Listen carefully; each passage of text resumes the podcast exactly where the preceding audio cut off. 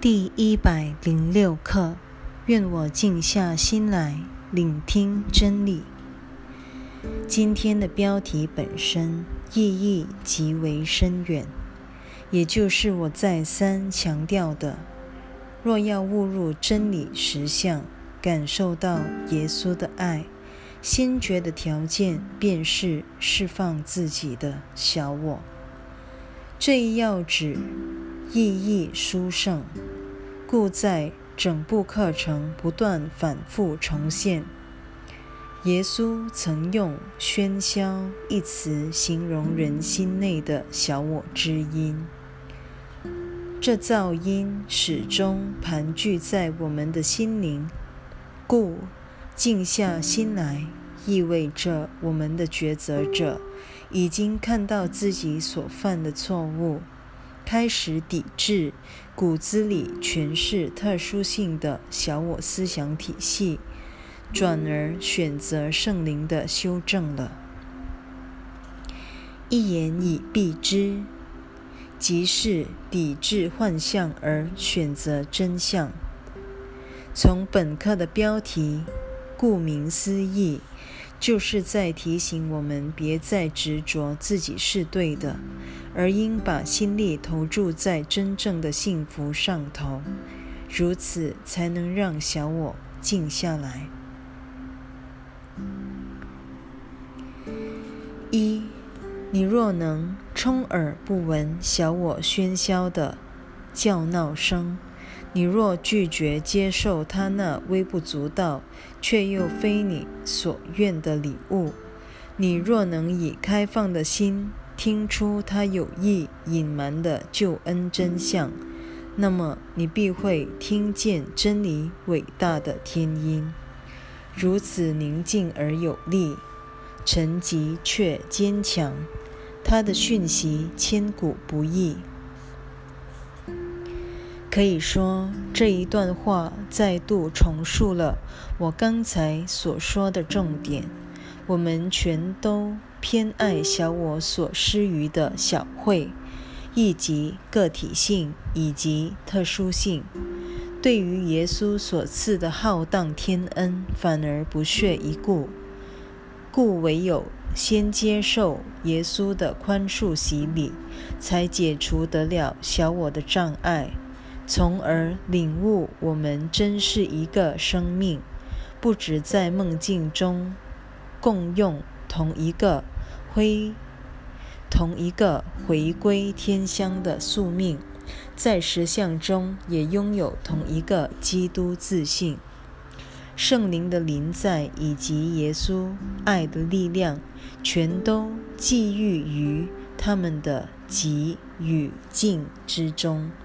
唯有小我才需要不时叫嚣一番。为此之故，一旦我们认定自己才是对的，还要让天下人都知道自己很对、很棒或很神圣，那时就该自知小我发作了。我们内心真正想要认同的圣灵天音，安静无比，毫不起眼。它是如此宁静而有力，沉寂却坚强。它的讯息千古不易。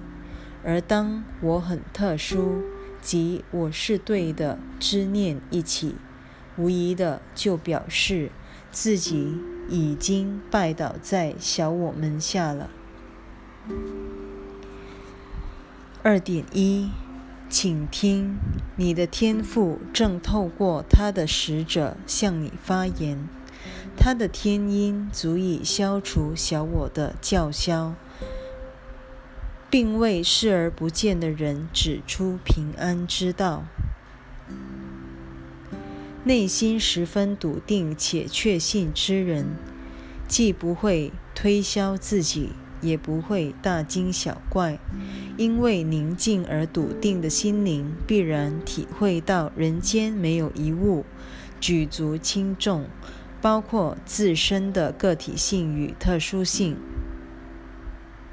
他们根本无法与上主的圣爱相提并论。每当回荡着真爱的圣灵之音落入耳际，那个无意义的我就自动销声匿迹，所有的冲突顿时止息，回归平安之路立即现前，而且昭然若揭。小我的叫嚣便会自动让位给单纯极静的真理了。二点二到二点四，今天静下心来聆听真理吧。纵然死亡之音告诉你他们已找到了生命之源，并想传给你他们那套信念，千万别受蒙蔽。也别理睬他们，你只聆听真理。耶稣在下一段课文明说了，这死亡之音就是世俗之音。死亡之音如果吹毛求疵一点，应该说成无生命之音，因为死亡一词好似暗示了他曾经活过。但奇迹课程却告诉我们，身体根本就不存在，因为它不生也不死，只因基于一阳格无运尸体节拍上的需要，这儿只能放上单音词，因此才采用死亡 （dead） 一词。根据世俗的观点。生命是从身体开始的，就连圣经也这么说。上主是生命的源头，他按照自己的肖像造出了身体。耶稣在此却要我们别理睬那些无生命或死亡之音，因他们说的纯是幻象。唯有静下心来，止息那些欺骗世人的喧嚣之音。我们才可能聆听到真理之言。三点一到三点五，今天一无所惧的起身抵制世俗之音吧，悄悄绕过他们无意识的游说，不再听信他们的那一套。今天静下心来聆听真理。避开所有与他无关的事情。他手中握有你的幸福，他的爱正向你展臂相迎。耶稣知道我们深恐自己一旦绕过或不再听信那套世俗之音，自我便会消失于无形。他才如此语重心长地劝慰我们。世俗之音始终在为特殊又个别的虚拟之我发声。我们若抵制小我的真理，违抗他的权威，当然会害怕消融于上主的虚无之境，永远丧失了我这个个体生命的价值。这正是这股。忧心之念阻止我们向他伸手求助，他的爱的手臂其实就是指在归乡之路伴随我们的耶稣。奇迹课程一再告诉我们，向耶稣说是等于向我们的存在基地小我说否，故绕过世俗之音。无异于放弃了特殊性之偶像，表示我们向上主伸出了手，只愿聆听天音，并且感受到那始终在旅程终点等候着我们的幸福真爱。三点六到三点七，今天只聆听他，毫不迟疑的引向他。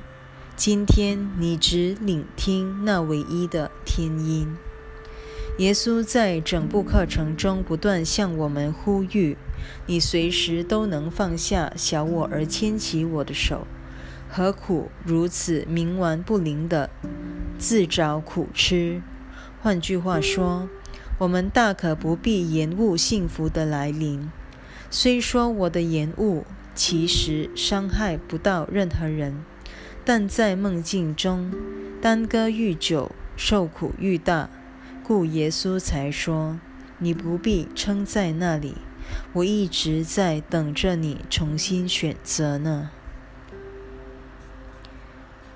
我绝不会遗弃你，正如上主不会遗弃你一样。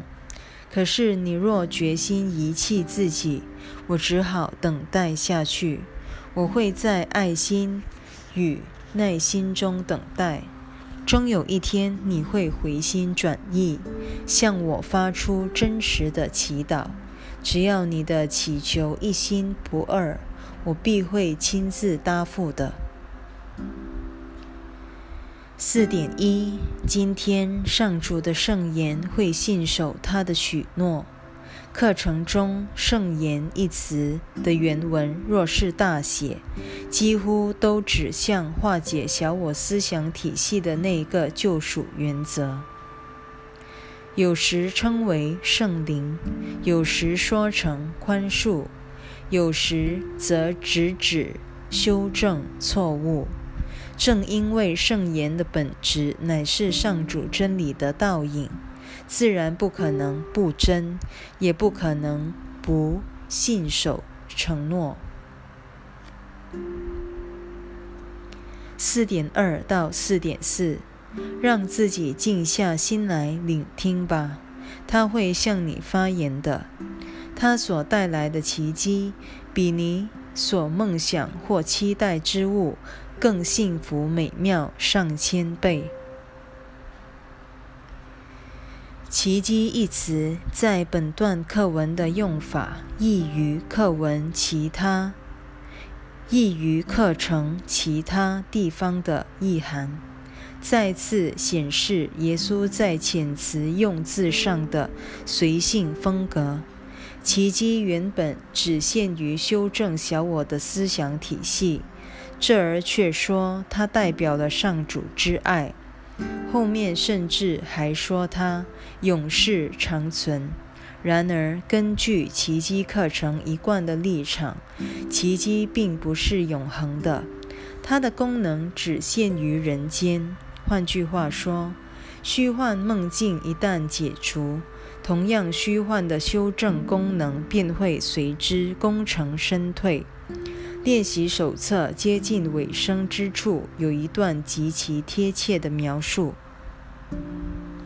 奇迹只代表一种修正，它既不创造，也改变不了任何事情。奇迹能化解错误，但只限于知见的领域，它也无法超越宽恕的任务，所以它只能在时间的限制下运作。为心灵回归永恒及觉醒于爱的大业铺路，因为恐惧在他温柔的药方下已不再兴风作浪。由此可知，奇迹最多只能代表我们在梦境中所感受到的上主之爱。正文也有类似的动人描述：世界充满了奇迹。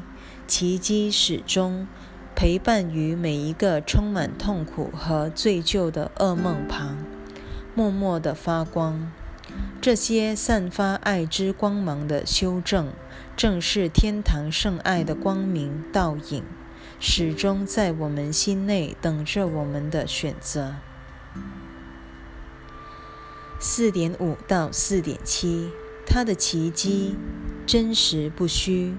他们不会随着梦境的结束而消逝，反之，他们会帮你结束梦境，并且永世长存，因他们是上主赐给爱子的礼物，而这爱子的别名就是你。课文说，爱子是我们的别名，指的就是我们的基督自信。而非自己心目中那个有名有姓、有身体、有个性，而且与众不同的我。爱在人间的倒影，不仅时时呼唤我们，并且永远与我们同在，因为那个爱就是我们的生命本质。我们若不了解这一层深意，下面这一段正文拟人化的描述便会令人莫测高深，因它就是用圣灵的永恒性来描述上主之爱的。圣灵之声即是救赎之音，它呼唤心灵回归原本的完整生命。心灵一旦完成了救赎，整个圣子奥体便获得了疗愈，回归的呼唤便不复可闻。然而，上主创造的生命必是永恒的，圣灵永远与上主的儿女同在，祝福他们创造的一切，且以喜悦之光护守着他们。四点八到四点九，今天就准备接受奇迹吧。今天给天父一个机会，去实现他对你及所有弟兄的古老承诺吧。耶稣之所以作此请求，正因为我们必须亲自接受他早已送出的礼物才行。他再次把自己那份神圣又幸福的礼物和小我所送毫不神圣的特殊快乐做一对比，好似在反问我们：这个选择有这么难吗？世上的一切不外乎罪疚与判断，真的会比我给你的幸福更值得追求吗？你只要放下小我而牵起我的手，幸福便非你莫属了。然而，除非我们决心忆起自己对天父的许诺，否则，天父的古老承诺对我们就形同虚设了。上主必会信守自己的承诺，圣子亦然。天父在创造他时说过。你是我的爱子，我也永远是你的挚爱天父。愿你像我一样完美，而且与我永不分离。上主之子就是从这个承诺诞生的，虽然他已不记得自己曾答复过。是的，我愿。五点一到五点三，今天好好听他的话。聆听圣言，他会揭开世界的面纱，唤醒沉睡且盲目的世人。上主将透过你而召唤他们，他需要你的声音向他们发言，因为天赋唯有透过你的自信，才能唤醒他的圣子。这一个主题还会不断重现书中，它所根据的正是我们耳熟能详的上主只有一位圣子的观念。耶稣在此并不是要我们好好操练宽恕功课，然后走向世界，到处宣扬福音。纵然其他灵修传承几乎都有类似说法，但奇迹课程绝无此意。我们真的不需要去教人或传教，接纳耶稣的爱才是我们的正业。基于心灵一体不分的本质，他的爱自然也拥抱了圣子奥体内每个看似分裂的心灵。何况心灵确实有自动推恩的能力，因为它反映的正是上主天音、上主天心不断推恩于基督天心那个圆满境界。总之，我们并不需要做什么。话说回来，如果我们受到爱的感召，而想为世界做些事情，自然而然就会去做的。只是别忘了，奇迹课程的真传是要帮助我们平息心内的小我之音，而与耶稣的教诲认同，接纳他的爱，行住坐卧，悉皆听从他的指引。从这一个角度来讲，世界确实痊愈了，因为心外没有世界。顺便一提。这一段话好似在为复习五的导言埋下伏笔。耶稣在复习五第九段说得更详细、更感人。他要我们好好聆听他的话语，并且把他们带回人间，世界便会因此而得救。五点四。今天好好的聆听圣言，把你的声音献给他，好像此刻正在等待他开口的人群发言。我们只能在静默中说出他的圣言，因为爱是寂静无声、不假文字的。然而，只因我们始终相信自己是这一具身体。故寂静无声的爱，常需要透过我们的言行，才能具体推恩出去。但请记住，言行本身并非焦点，关键在于言行背后爱的动力。我们只有一个责任，就是随时和那个爱保持连结，其余的一切圣爱自会任运无碍。六点一到六点二，准备好接受救恩吧，它就在这儿，今天就要赐给你。就在我们下定决心咽耳不闻小我之音，而准备好好接受救恩的神圣一刻，救恩便已进入我们心中了。我们的神圣导师早就迫不及待要递给我们早已拥有的礼物，连圣灵都迫不及待想给你这一礼物，但他仍会耐心等待。你百般拖延你们的会晤。当你对自己失去耐心时，效法他的耐心吧，欢欣的影像。你的救主满怀信心的与他一与他一同步出这个世界，走进那充满宽恕与美善的真实世界。是的，如果我们真正明白了，那么美妙的世界正在等候着我们的决定。怎么可能感受不到圣灵那种迫不及待的心情？六点三到六点四，因天父之名为你做了选择的那一位，会教你明白自己的任务所在。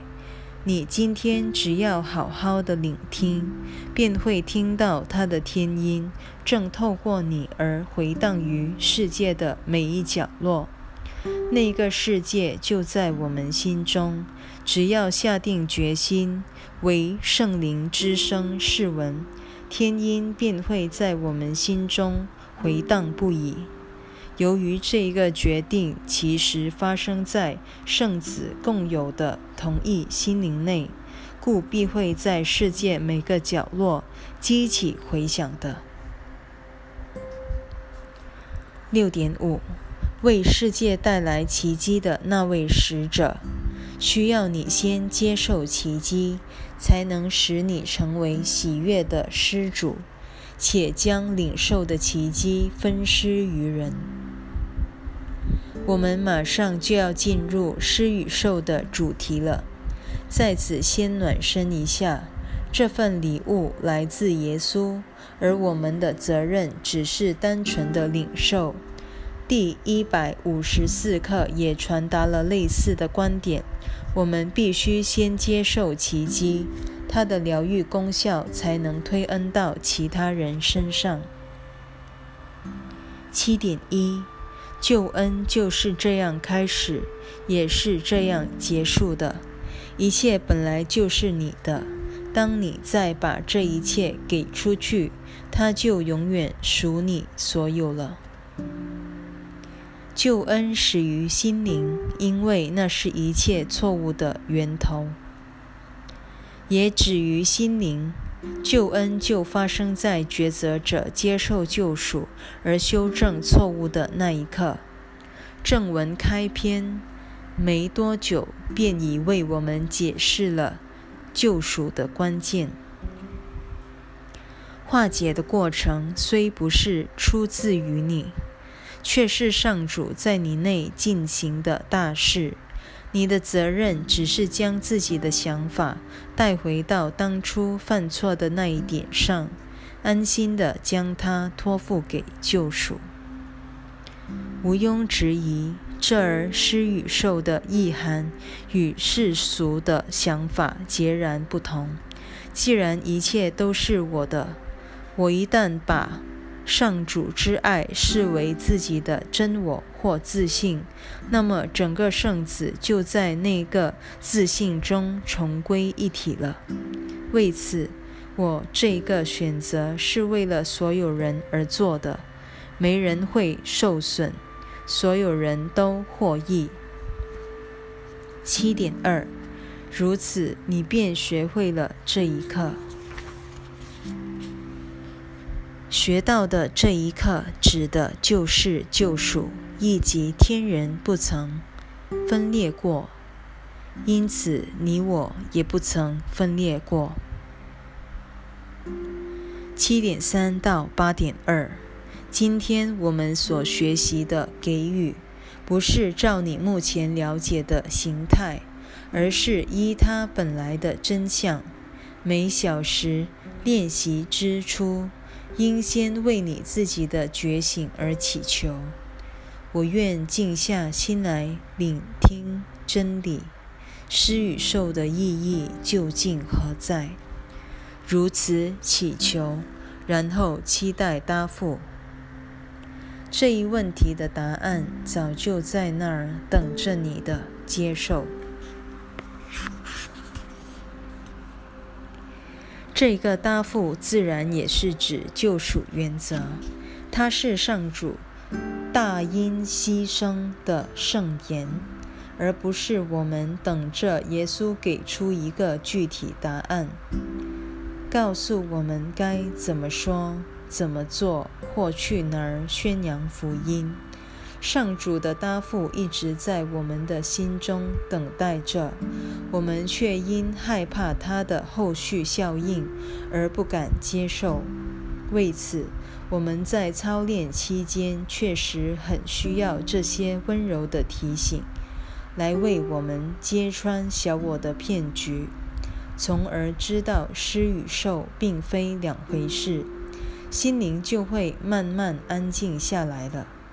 如此，我们才会听到圣灵的天音，而修正自己的错误。心灵的极静全靠宽恕的功夫，唯有在宽恕中，我们才接收得到那原属于自己以及世界的真爱，并且没有一个人会因此受苦或吃亏的。八点三到八点四，你此事所负的使命就如此展开了。它会消除世人视给予为一种失落的想法，那么世界才算准备好明白并接受这一真相了。正如耶稣成了圣灵在世上的化身，当我们在人间梦境也活成耶稣的化身之时，便表示自己接受了上主所赐的礼物，我们在世的使命也就展开了。但请注意，切莫从外在的行为或现象来了解“使命”一词，否则就。彻底误解了奇迹课程。耶稣早已告诉我们，世界根本不存在，怎么可能赋予我们任何有形的使命？我们必须看透那构成世界之念的虚妄，才算是学会了这一课。奇迹必然现前，它所带来的爱便会透过我们而推恩出去。至于他会以什么形式推恩，一点都不重要。关键在于我们终于舍弃恐惧，而选择了爱，愿意与一体圣子的自信认同了。我们从未失落过自信的天赋遗产，我们只是在这一刻再度忆起了这一天恩。九，今天静下心来聆听真理吧。就在你聆听的那五分钟内，上千个心灵会同时向真理开放，新闻你所听到的圣言。一小时后，你会再度释放上千个心灵，只要他们肯暂停片刻。与你一样祈求这一真理。我先前说过，奇迹课程的一千只是代表极其众多的意思。当我们亲自领受了救赎，等于跟随耶稣的脚步，再次提醒整个圣子奥体：你还有另一种选择。上千个心灵会因而得到救赎的礼物。至于他们何时才愿接受上主的圣言，决定权始终在于圣子奥体本身，其中包括了我个人的选择。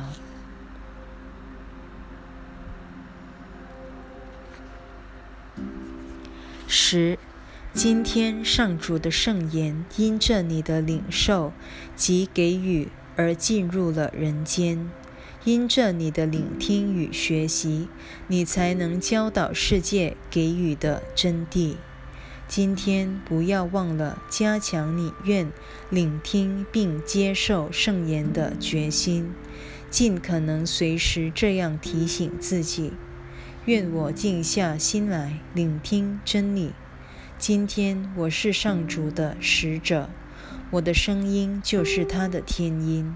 我要把自己领受的一切分施于人。